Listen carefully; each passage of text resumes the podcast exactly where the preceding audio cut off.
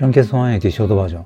今日は午前中に7キロ走りました。昨日より気温は高くて、日差しもあったんですけども、風があったせいで、昨日より体感温度は低いぐらいでした。結構強い風が吹いてる時間があって、それも序盤で体が温まる前だったせいもあって、しかも向かい風だったんで、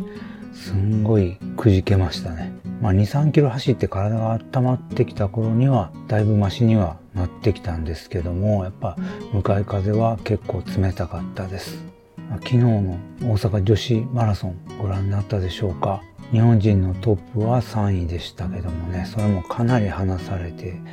力の差がはっきりしたという感じでした。安藤由香選手が例の往復走りで、それでも2時間22分台だったかな。で走れるんですね。では、マネでした。